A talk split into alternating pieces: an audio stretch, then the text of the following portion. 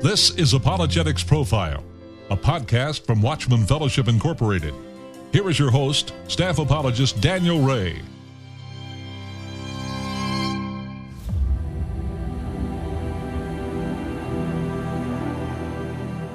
In Shakespeare's timeless classic, Julius Caesar, the nobleman Cassius is attempting to persuade Caesar's friend Brutus to prevent Caesar from becoming the ruler of Rome. Speaking of Caesar, Cassius says, quote, Why, man, he doth bestride the narrow world like a colossus, and we petty men walk under his huge legs and peep about to find ourselves dishonorable graves. Men at some time were masters of their fates the fault, dear Brutus, is not in our stars, but in ourselves, that we are the underlings. End quote.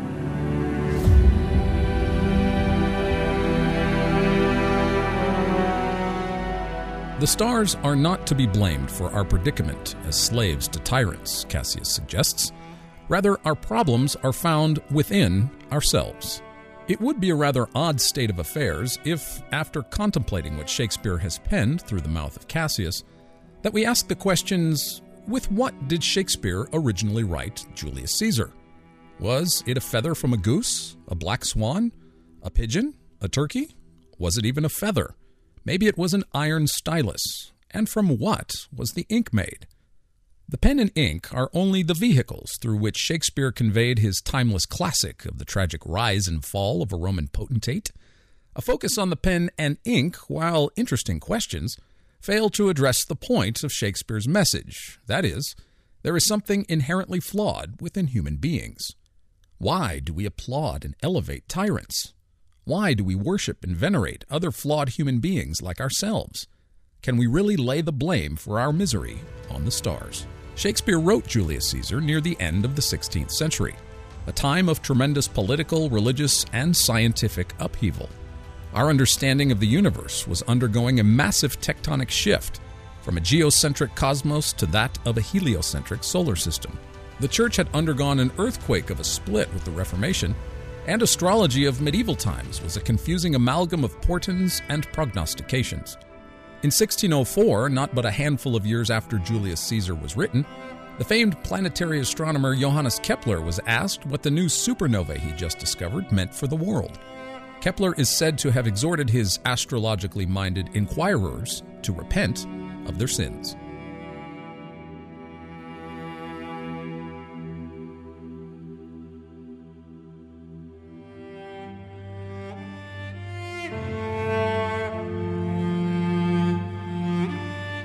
Today, our scientifically minded culture doesn't so much look to the stars for astrological signs regarding world affairs, as did the ancients and early medievals, but rather about what the stars are made of, how they work, or how they came to be. We are far more concerned with a desire to know the quantitative and material aspects of the cosmos, rather than what it all might mean. Consider what astrophysicist Emma Chapman says about studying the very first stars of the universe. Quote, as well as searching for the first stars directly, we have employed direct methods, including performing autopsies on that first generation of stars. You'd think the death of a star would mean the loss of an observation possibility. But it is quite the opposite. The first stars died in such dramatic ways, either by the luminous pair instability supernovae or by directly collapsing into black holes, that telescopes may potentially detect them. The lives and deaths of the first stars and black holes have a lasting effect on their surrounding environments, an effect we can measure and reverse engineer to learn about them. End quote. But what is the ultimate rationale for studying stars and black holes? Why study the death of stars? Secular science suggests that the atoms in our bodies came from supernovae, and in studying stars, we can know more about ourselves. It appears to some degree that cutting edge modern astrophysics has come inadvertently full circle to ancient astrology, namely in looking to the stars to know more about our origins, ourselves, and our future. The scientific quest for technical explanations about the cosmos has overshadowed the more important questions of what it all means. Why is there something rather than nothing? Why do stars exist at all? And why so many stars? Do they have a purpose? These are questions a strictly materialistic view of the universe cannot answer. It is akin to missing the message of Shakespeare's prose and instead focusing on the questions regarding his quills and ink.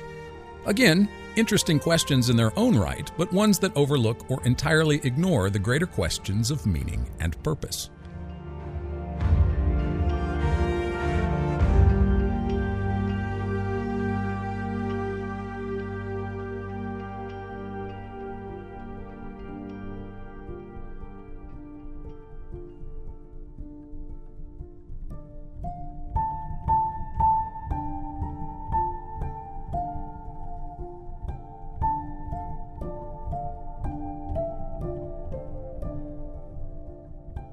The heavens are indeed written in a luminous script. They do convey a message.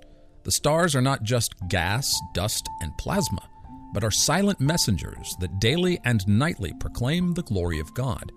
Just as Shakespeare's quill and ink are but vessels through which the great bard formed some of the greatest literary works of all time. As we approach Christmas, one star in particular takes center stage. It is the singularly unique star mentioned in chapter 2 of the Gospel of Matthew. For centuries, scientists, philosophers, poets, playwrights, and priests have speculated about what the star might have been. Was it a coming together of two planets, a supernovae, a comet, or was it some other unknown astronomical phenomenon, or maybe even something quite miraculous? Again, interesting questions, but the star is not the central focus of Matthew's message. The star is a sign, a fulfillment of prophecy, a silent messenger declaring the glory of God to the Magi who came to Jerusalem to inquire about the birth of the King of the Jews, whose star they had seen in the east. The star is all about Emmanuel, Jesus, God with us, King of kings and Lord of lords. As the glorious Christmas hymn declares, quote, Mild he lays his glory by, veiled in flesh the Godhead see Hail the incarnate deity, pleased as man with man to dwell, Jesus, our Emmanuel. Born that man no more may die, born to raise the sons of earth, born to give them second birth. The very one who made the stars by the breath of his mouth draws a breath as an infant in an earthly manger. Greater than the sun, greater than all the suns in the universe, the radiant glory of God in Christ is revealed to us in the humble frame of an infant.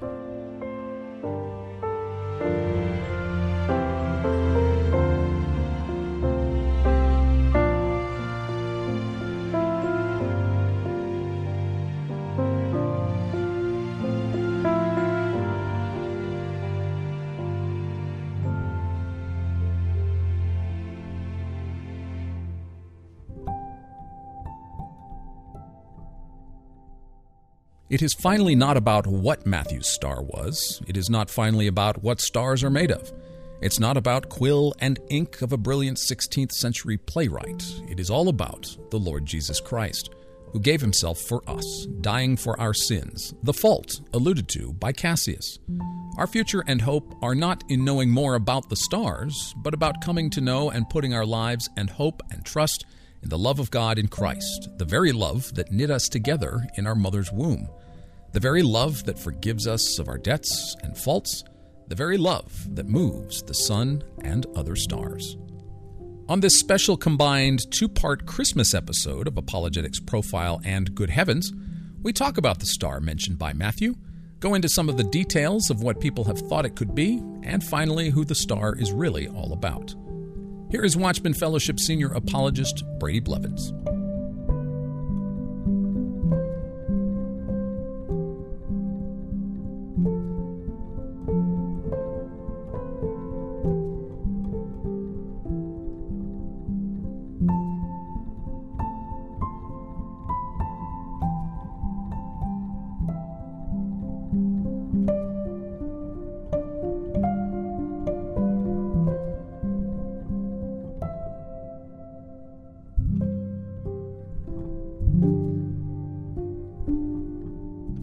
I am Brady Blevins, and welcome to Apologetics Profile Podcast. It is great to be back with you. If you have uh, listened to us before, if this is your first time, you're in for a treat as we have a familiar voice. In fact, um, In fact, you could almost call this double duty for Mr. Daniel Ray. As uh, and if you don't know Daniel, he is the co-editor of the great book Story of the Cosmos, along with uh, his co-editor, and that was Paul Gould. A great book. If you haven't read it, you want to. Uh, and he is a staff apologist here at Watchman Fellowship, and just an all-around great guy, super smart, and you're gonna you're gonna get to experience that.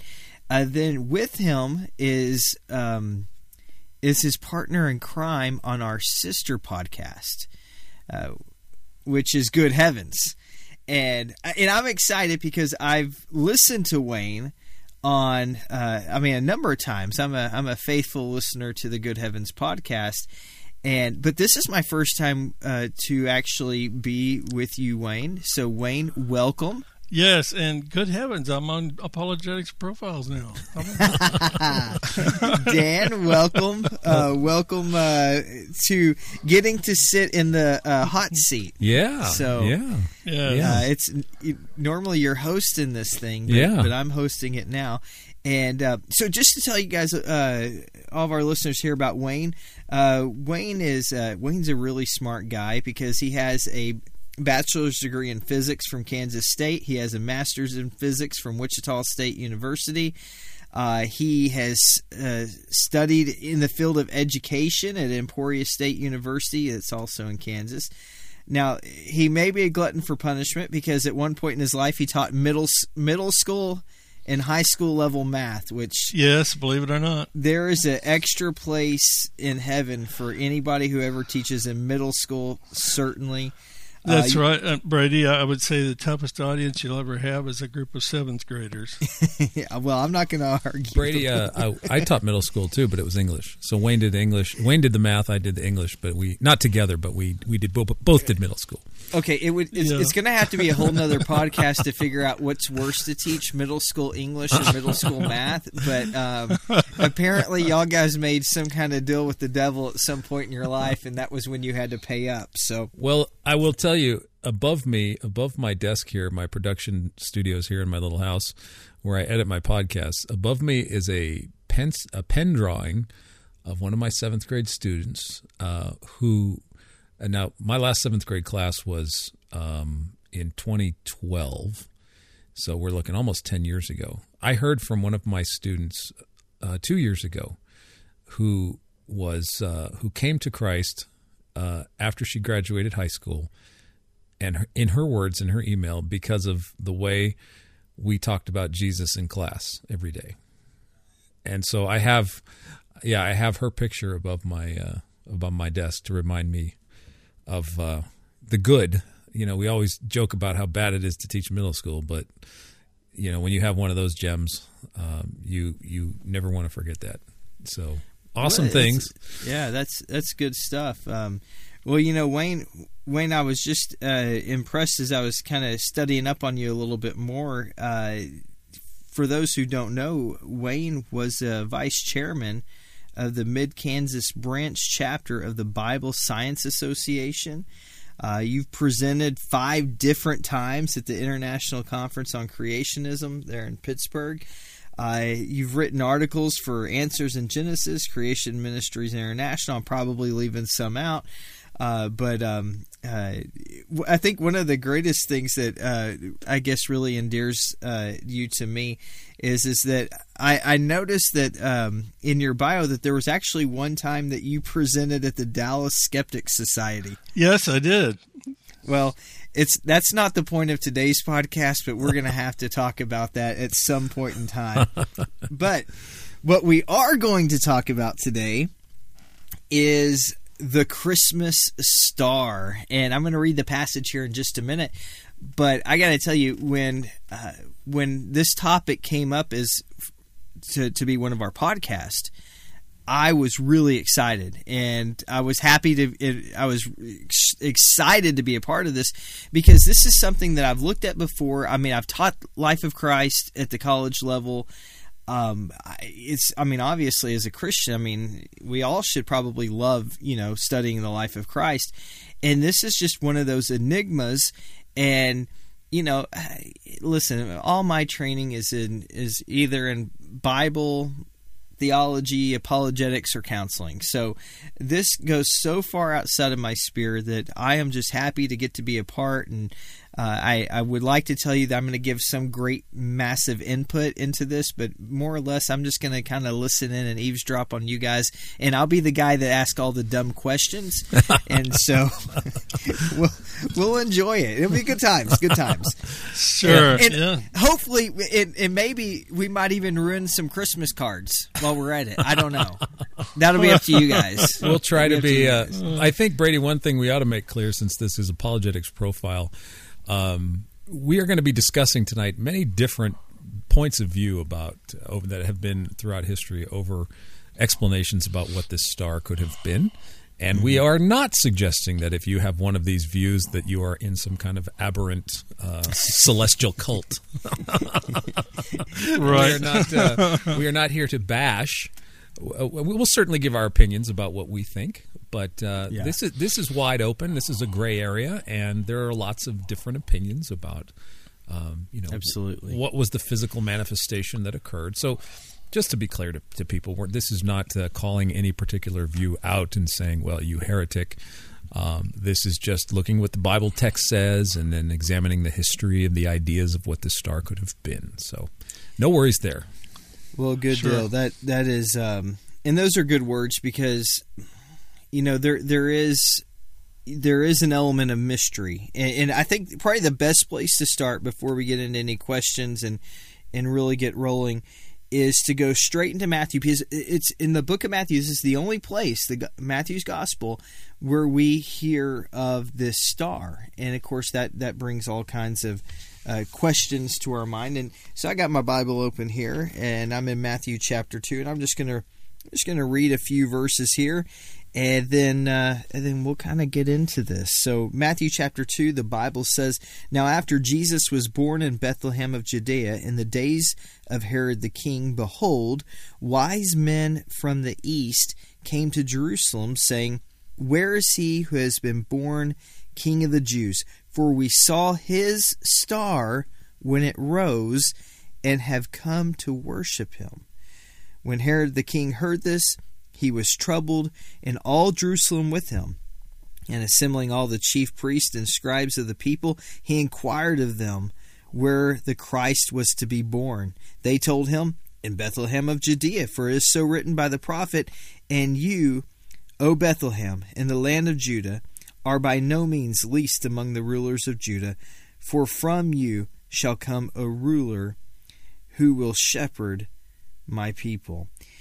And so you think that it's over, right, at that point, and then you go into verse 7, and it says, Then Herod summoned the wise men secretly and ascertained from them what time the star had appeared.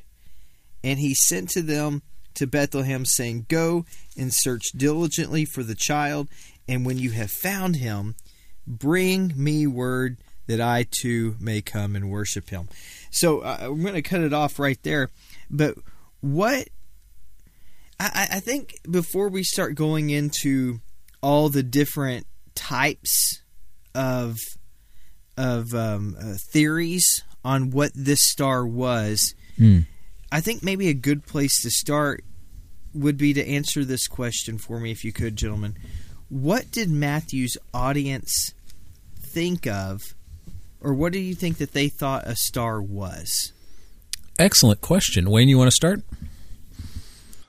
Well, in the Bible in general, um, star can mean any light in the sky. So they didn't really have different terms, as far as I know, from for like meteor or comet or planet or star. Although they sometimes they might have had some other terms for planet, but uh, like but I, you don't see it in the Bible.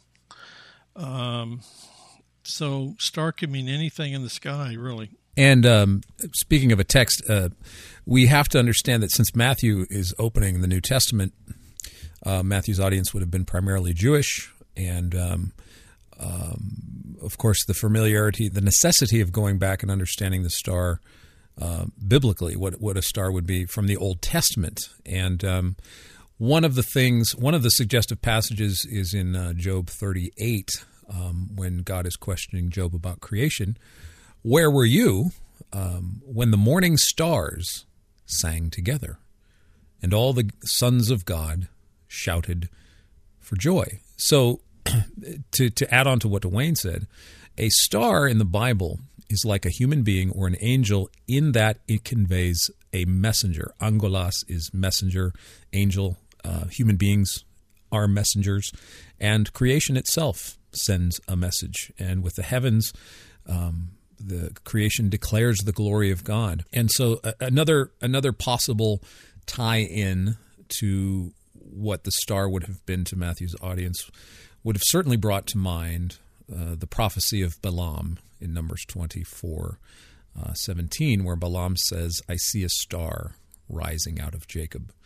Uh, and so, so as Wayne said, in a, in a see, we're we're so science minded that we think of like what what astronomical phenomenon could they have seen, but really we have to be biblically minded first and understand that a star, biblically speaking, is a messenger that declares the glory of God. You think of the shepherds in Luke two; they are messengers that convey to the shepherds the birth of Jesus.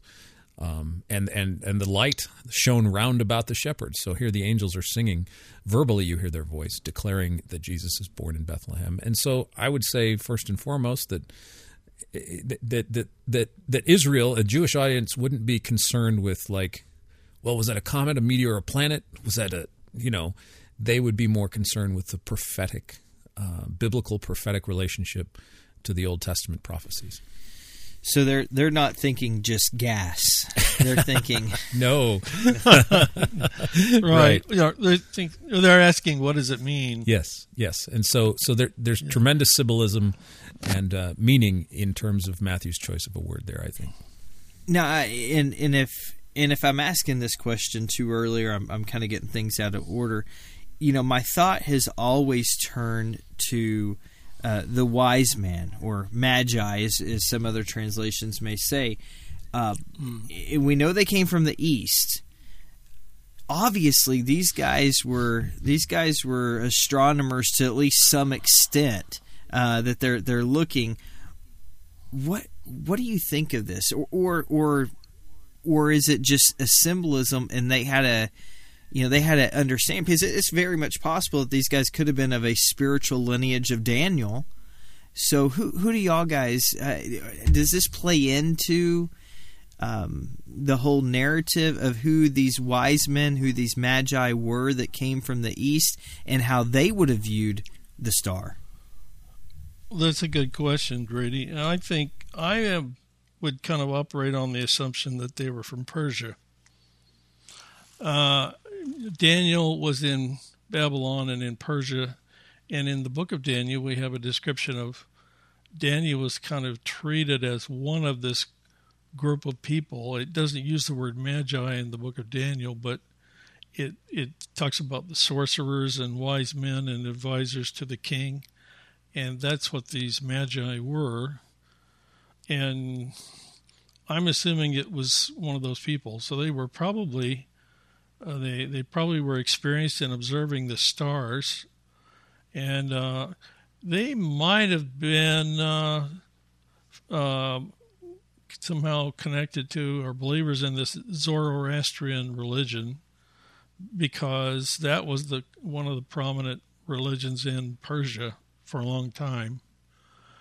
Uh, the per- the Zoroastrians were monotheists so there were some similarities to Judaism, but to what the Jews believed, but very different in other ways. And obviously, Daniel was not a Zoroastrian, but um, because the Jews were in Persia, and some of the Jews never went back to uh, Jerusalem or or Israel after the exile, so there could have been some knowledge of of the uh, Old Testament scriptures, I think, and so I think it's possible. Dan mentioned the uh, prophecy of of Balaam, uh, which is from Numbers chapter twenty four, and that's a really interesting thing.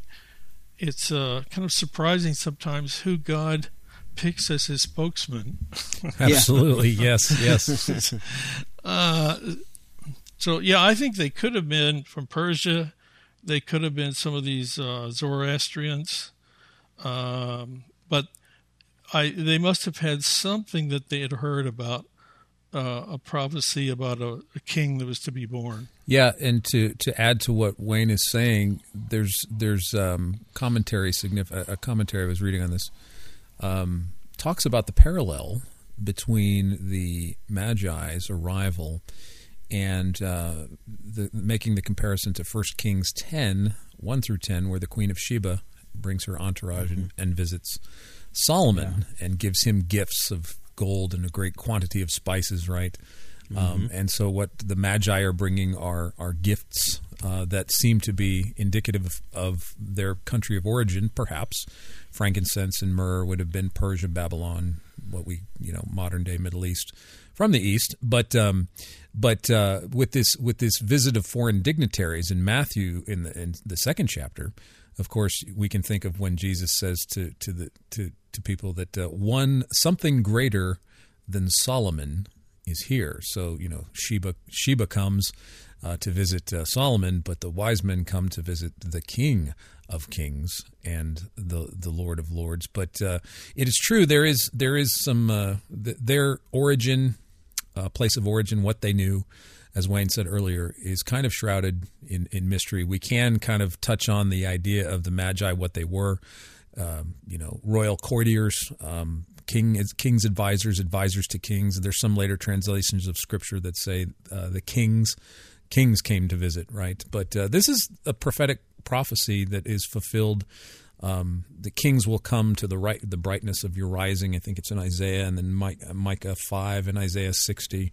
Uh, there's prophetic tie-ins to these things, and it's interesting too because in the Matthew in Matthew's gospel we have the first account, if you want to call them converts, the first worshippers of Jesus are not Jews, which is really interesting, um, uh, fascinating. And the other the other fascinating thing about the Magi is that they what so the, the question is what did they see what and how did they come to understand uh, there's a long and complicated uh, um, history of Greek astrology. Of course, astrology and astronomy back then are, were, were pretty much one and the same. Um, and there have been, and we'll, we'll get, we'll get into the specificity of the um, what what this could have been, what the Magi may have seen in the sky, but it, it's it's I think it's important to emphasize they saw a star, not multiple stars. Right? We saw his stars and we saw his signs. Mm-hmm. We saw a star, and I think that that can mm-hmm. in this discussion that that's important to keep in mind because a lot of things that are offered as a physical explanation are are multitudinous. There's more than one thing going on. That's a good point, Dan. Yeah, yeah. Uh, so that helps me. That's always helped me historically, and I think it matches what what Wayne had said earlier. There's there's a little bit of a mystery here, but if we're talking about objects, I think I think any theory that suggests there's more than one celestial object in mind here, if they were diligent astrologers, astronomers, they would have known there were two or more objects involved and said, would have said something like, "We saw his signs in the constellation of, yeah, you know, but we saw his star," and so, so that's just something to keep in mind as we go forward. Yes. Uh, well, I was just thinking about how people try to relate this to science. Um, so it's never been a really big burning question to me, really, about what was the Star of Bethlehem. Well, I've thought about it, and a lot of people have questions about it. So it's good to uh, go through this. But, um, you know, sometimes Christians are encouraged by something that sounds you know, where you can relate a natural phenomena like astronomical observation, like a star or a conjunction or something, to something like the Star of Bethlehem in, in the Bible. But um, sometimes non Christians don't really like what they hear about these things. I mean, they don't want to. They to them it may sound like it's kind of a forced artificial concept to connect and something in astronomy to the Bible. Or, or another thing that they do sometimes is they make an assumption that people of the time, like say the Jews, would have believed in things about astrology, and so they they use astrology as part of the argument for how to connect it to something in the sky. Know what I'm saying? So they make an assumption that because this a certain event, maybe a certain conjunction of two objects in the sky, that would be interpreted from astrology a certain way. That's how the Jews would interpret it. But I don't I don't want to go that direction. I mean, the Bible doesn't encourage astrology. Um, so I think we had I would focus more on uh, things like was it really a notable event to someone who was used to looking at the stars? Did it happen at the right time in the right place so that they could see it? And uh, does it follow the details of Scripture that we have? Yeah, and that's an important point because there are different theories, contemporary theories about what the star could have been that are rooted in explanations uh, from Greek astrology. So there was there's two kinds of astrology back in the ancient times.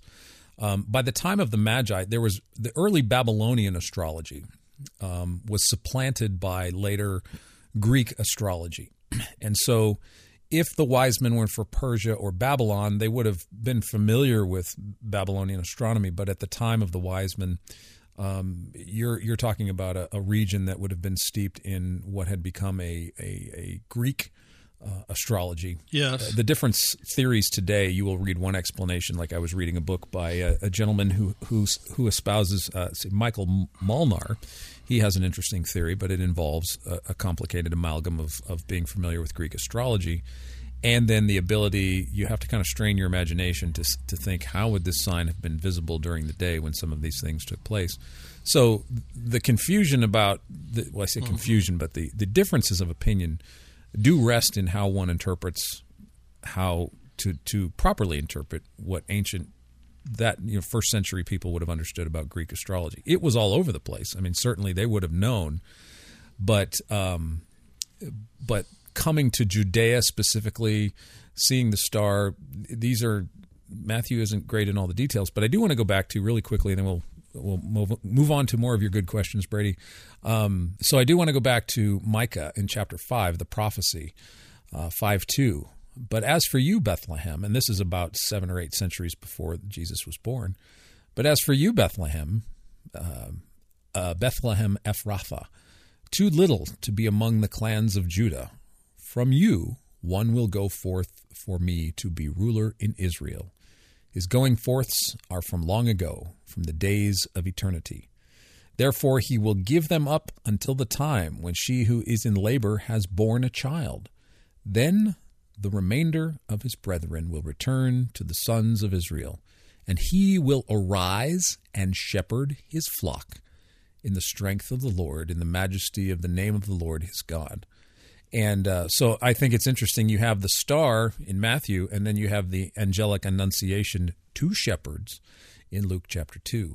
Um, and so, you know, we can get all bogged down in what's this, what was this star, but more wondrously, not what was the star, but to whom was the star pointing. Of course, the obvious and wonderful thing is that this is God with us, Emmanuel, um, you know, Jesus the Christ, the Son of the living God, becoming incarnate in an infant um, you know, and we just did an apologetics profile, a two-parter on uh, the stranger in the manger. Who is who is the Christ? Who is Jesus? Yes, um, and and the mm-hmm. different views that about uh, Jesus as God, the, the Trinity. Um, but this wonderful thing, uh, this annunciation of, of, of Jesus to the Magi, and then in, in Luke to the to the angels, um, it's a wonderful thing. It's all about Jesus, and so um, uh, that that's obviously when you get into this, that's the thing to keep in mind uh, it's all about Christ.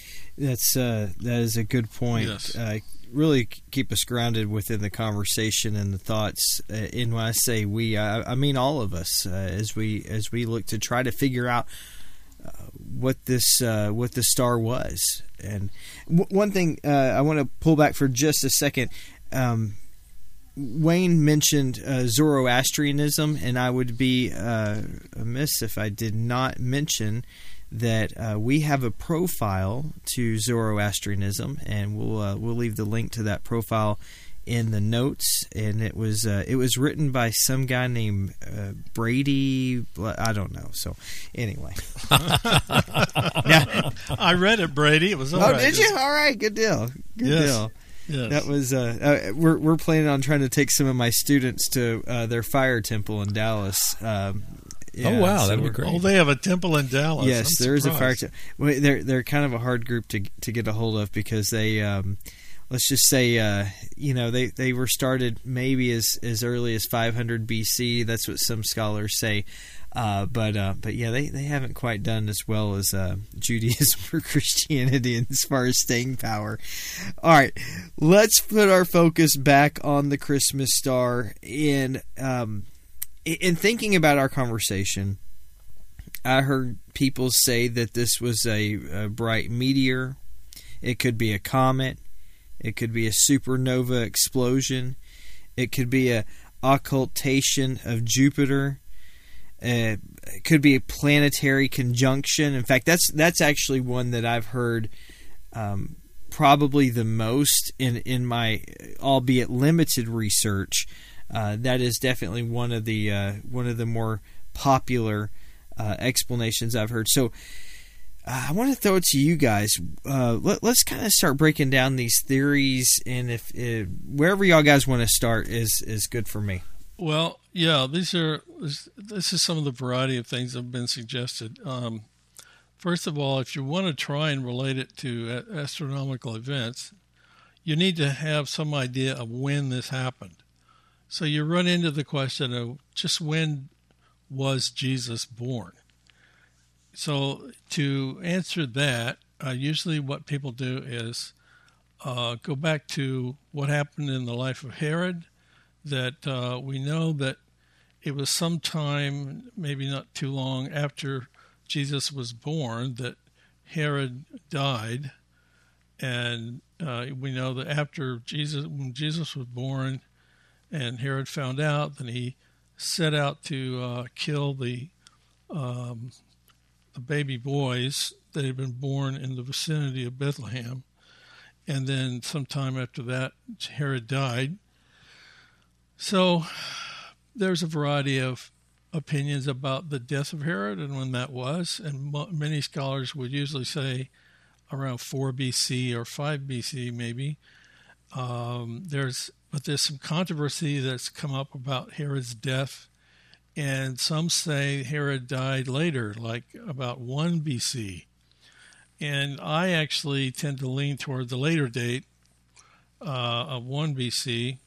That would put Jesus' birth around 2 BC. But if you if you want to hold to the earlier date for Herod's death and Jesus' birth would be maybe five or six BC. Some even some would even say seven BC. So you're talking about a range of years from about seven BC up to one BC. Uh, it's got to be in that time frame if it's an astronomical event. And it's important to emphasize too. I mean, we've said it already, but that uh, that the Jews. So so when the wise men arrive in Jerusalem, Herod and the Jews don't seem to have seen this. But it's important to keep in mind that they were not astrologers and they would not have been paying attention to the to the heavens or to the stars in an astrological sense as the Magi would. Yeah, that, that that's a good point because uh, you're you're never going to notice what you're not looking for, you know. And um, and Wayne, I, th- I think you bring up a really good point of trying to um, get an idea of, of the year that Jesus was born. Uh, and one of the things, and I, I think this is helpful if, if our listeners really want to delve in deeper, is to take in mind uh, a couple of the things that, that we can know about the life of Christ. Uh, so, for example, we know that uh, he was crucified either in 30 or 33 AD. And uh, we know that in his discussions with uh, the Pharisees, and, and uh, I'm thinking John chapter 8, when they say, um, uh, you know, I, basically, I, I remember, uh, I'm, I'm, I'm sorry, I'm doing this off the top of my head. Um, but uh, I remember Abraham, and they say, well, "How can you know Abraham? Uh, you know, you're about, or you're not even uh, was it 40 years old or something or 50 years old and, you are not yet yeah you are not yet old, 50 yes, and yeah. so now you can kind of start doing the math going okay well if he's not yet so he, he's got to be in this range so between that and in herod's birth we can kind of start zeroing in and have a reasonable time frame uh, you know within you know within a couple of years Right. whether you use the early or Right. late date um, you know it it certainly we have a pretty decent range uh, in, in yes, play. and that's that's the the key here, and and what Wayne had has set up here, uh, whether you accept a, a one or two BC or a five or 6 Mm-hmm. BC for Jesus' birth. Um, fascinatingly, there's no year zero. Yeah. I mean, I just I, I think it was it wasn't that long ago that I realized, oh yeah, there. I, I well, I keep forgetting that there's no year zero, but there is no year zero. It goes from one BC to one. And uh, but anyway, the the range of when you talk about the Star of Bethlehem and you're looking for astronomical phenomenon, the things that we'd be familiar with, comets, planets, whatever. Uh, you, people go back and look at uh, what may have been astrological, astronomical phenomenon in um, in that time window between seven BC and one BC. Uh, we were talking about uh, the de- the age of Jesus, and uh, we mentioned uh, there, there's a clue in in Luke three verse one where it mentions several dates. It says uh, Herod was in his. I'm sorry, not Herod, but Tiberius Caesar was in his fifteenth year of his reign, and that it mentions certain other rulers, certain things happened. That's one of the things that kind of ties the New Testament to history and dates. And then there's another thing in Luke 3, verse 23. It mentions that Jesus was about 30 when he began his ministry. So there's another, that's part of the clues here um, that ties back to, to Herod. when you ask the question of like what did they see in the sky, there are two constellations that are often taken into account uh, about the relevance of astronomical phenomenon. Something that may have happened in the constellation of Aries, the ram, or something that may have happened in the constellation of Pisces, the fish. But uh, this is kind of anachronistic, looking back on how we might see the meaning and significance of these constellations. Um, but even when you bring up the constellations and what may have happened in them, like is the moon in the constellation, is the sun in the constellation, is a Jupiter or a Saturn in these constellations? The problem is you have a constellation and then you have multiple entities involved, whether it's the sun or the moon. You're really starting to get on sketchy ground because there's no cut and dry mentioning of constellations in in the way in which we know them today um, from the Magi, from the text of Matthew.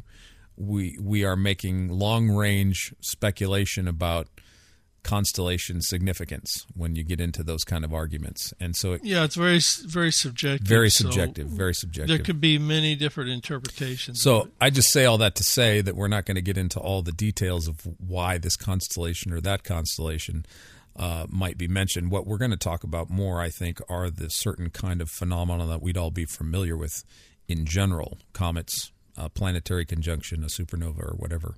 So Wayne, do you want to? Uh, Brady, you want to get into uh, yeah, to the yeah. items? Let, let's jump into it. Um, let, what is? Um, I guess let's start with what is the most popular uh, theory or idea of what this star was that's mentioned in Matthew. What do you think, Wayne? I think conjunctions of the planets is suggested more than anything else. But there's multiple types of conjunctions of planets that have been brought up. Um, so, Jan, on Good Heavens, we well, we often like to talk about Johann Kepler, and I've written some things about Kepler. Um, Kepler uh, wrote some things about the Star of Bethlehem, and he brought up a conjunction that was in 7 BC. It was actually something that um, there were some of the conjunctions happened more than once within uh, not too long of a time. And uh, in uh, 7 BC, there were three conjunctions between Jupiter and Saturn that had, in 7 BC. It happened May 29th, September 30th, and December 5th of that year. So today's astronomers can do calculations and go run back in time with software, and they can see what it what the angle between the the planets would be. So a conjunction is just when uh, multiple objects, two or more objects, become close in the sky as we look at them. And so uh, Jupiter and Saturn were about a degree apart uh, in those conjunctions in 7 BC. Uh, would that look like one object? No, it would be discernible with the naked eye as two objects. But it, hap- it happened three different times. Now, I would think that 7 BC is a little too early, uh, but some people might think 7 BC is possible. But another issue that comes up with this is um, the the time of year. Um, if you knew the year of when Jesus was born, what time of year would it be? And that's another controversy. The Bible doesn't really tell us the month uh, of when it was born because we celebrate it in December, but that's another story how we came to nail down December 25th. And uh, uh, actually, in Israel, it can get kind of cold in December. It can actually snow in Israel in December sometimes. Um, so it, we know that uh, from the Luke story, uh, from the Luke account, that shepherds were feeding their flocks um, in the surrounding vicinity uh, when the angels appeared to them. So there must have been grass. There must have been pasture for the for the sheep. So the question is, when would they be uh, out in the fields with their sheep? Um, what time of year would that be? It's it's hard to yeah, say. Yeah, well, and, and, and right. what makes it, uh, I think, also kind of difficult is that if these were, and I think it was Josephus that talked about this, if if these were the sheep for the the sacrifice, they would they would be out even in the cold months, and so it it really kind of it, it, throws you off. And, and I like how you you alluded to you know how you know how did we get to December 25th, and this is something. I always make sure I bring up with my students to say, okay, well, how did we fall at this date? And um, and for, for those of uh, those of you who are listening who really like digging deep into all this stuff, it goes all the way back into the Old Testament, uh, the order of Abijah, uh, and uh, and Zechariah uh, really, you know, being part of this. And then that's also when you start getting to your date of of uh, late five, early four BC for those who want to try to put it at December 25th because you know you'd have you'd have John the Baptist being conceived uh, by or after October 10th, and it's really neat how how they do the dates for all this. But of course, obviously, you know, the, probably the odds on Jesus probably wasn't born exactly on December 25th, but um, but again, this timing thing is huge, and so. Explain a little bit more because this does seem to be the leading thought of this um, this grouping of planets, if you will. If you want to go into a little bit more detail on that, uh, either Wayne or Dan, whichever one.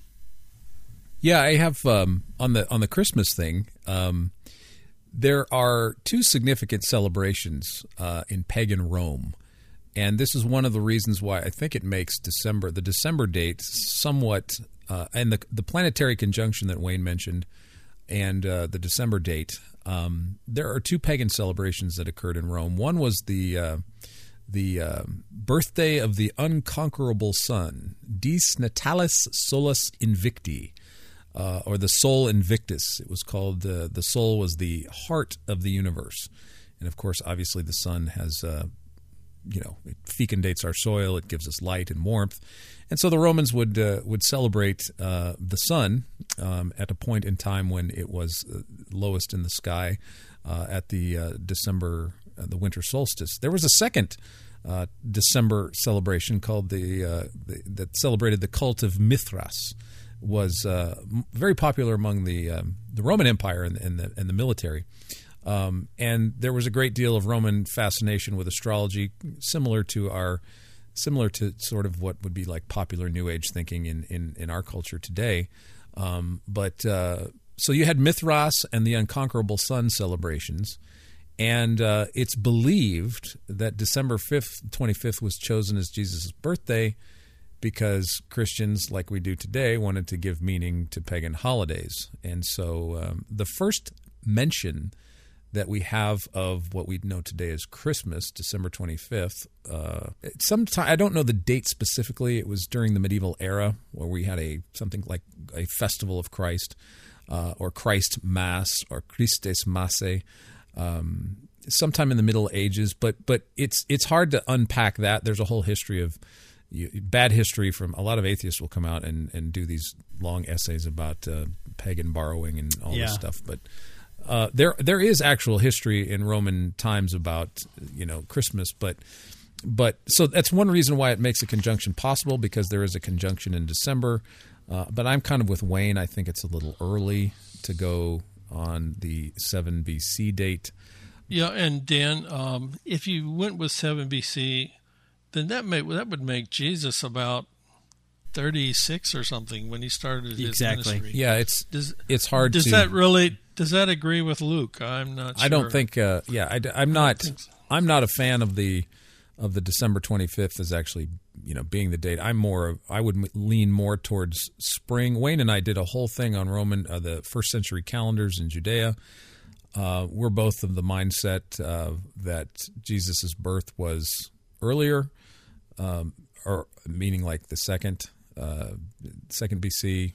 Um, but we had it's a great podcast if you guys want to unpack that one and listen to that in more detail. Um, but I I think I'm for more of a spring myself. But but but it's it's one of those things where there's it's ambiguous. I mean, there's no solid clues that we have about the actual time of year, which makes the pinpointing of these astronomical phenomenon difficult. Yeah, um, and and on this particular one, remember this was about a Jupiter and Saturn coming close together uh-huh. in the uh-huh. sky, mm-hmm. and uh, that's just doesn't seem very notable to me. It seems too and if they were to me, and if the Magi were really you know students of the sky, they would understand it as stars. As I said earlier, remember keeping this idea of a singular star in mind is key when extrapolating about what natural phenomenon this could have been. So, on the idea that it's singular, I think rules out a conjunction because the Magi would have told Herod, We have seen his conjunction. We have seen the conjunction of Saturn and Jupiter and Pisces. We have seen. So, there's multi, you see how there's multiple things involved here where you're beyond, we've seen his star. Um, that, yeah, and I think what happens, Dan, is people sometimes either they don't know some of these details from the New Testament or they they kind of some people might even treat it kind of like the details don't matter. Right. No, that, not maybe not intentionally, but I think we need to pay attention to the details of Scripture. I don't think that we're going to find a scientific answer by uh, fudging on how how to interpret Scripture. Really. Right. And there's one there's one fascinating to just kind of uh, add to this constellation intrigue. Uh, the book I'd mentioned, Michael Molnar uh, based his thesis on coins he had found that were minted under what he believes could have been Quirinius, the Quirinius of, of Luke, um, where they were Roman coinage with the emperor's head on one side, but on the other side of these coins that he found was was a ram looking back at a star. And his thesis is that whatever happened in the sky happened in the constellation of Aries. Here's this coin. Interesting not not provable. Again, we're bringing in constellations where we don't have biblical evidence that they were they were paying attention to constellations. Well, Dan, let's let's talk about this thing from Molnar because he has he did write a book and he has uh, he was a respected astronomer and yeah. he got some notoriety for his idea. Absolutely. What he what he did was called an occultation. Uh, so he was talking about the moon occulting Jupiter. That means covering the moon, Jupiter. The moon covers covers the uh, covers Jupiter, and then when it comes comes peeking out from the edge, then that's supposed to be significant. And uh, this is again assuming really an astrological argument eh, about the moon and Jupiter. Jupiter is king a kingly planet, you know, the biggest planet, and then there's often uh, significance attached to the moon when certain things happen. So, um, and that occultation actually would have happened twice in 6 BC in the in the case of what he brought up. Um, well, and the other thing about the occultation, Wayne, is that I, am not sure exactly. I want to do Dr. Molnar's justice here, but the signs that he suggests transpired, uh, some of them would have happened in the daytime. So you'd you'd have to like know where this is happening. It wouldn't be entirely visible in the sky. So you have multiple things. Again, here's the problem of having multiple things going on. You have a moon going in front of Jupiter in the constellation of Aries during the daytime.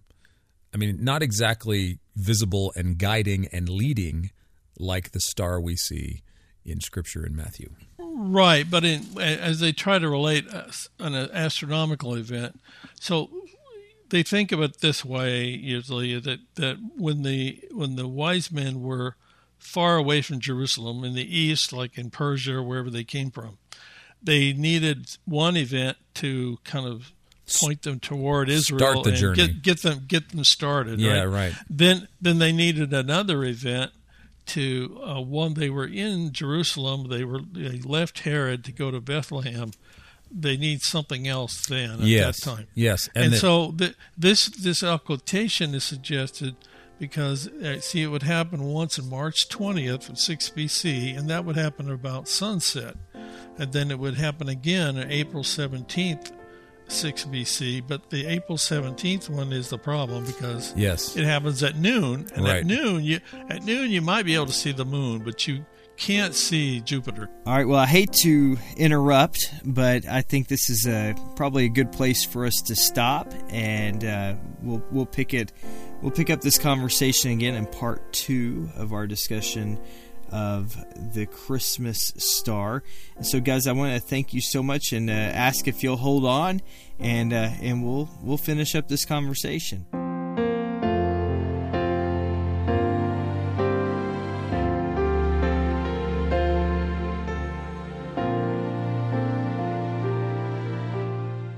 We hope you've enjoyed part one, and we hope you'll join us next week for more on our look into the Star of Bethlehem. And if you have family, friends, or coworkers who might be interested in this topic, we encourage you to share these episodes with them.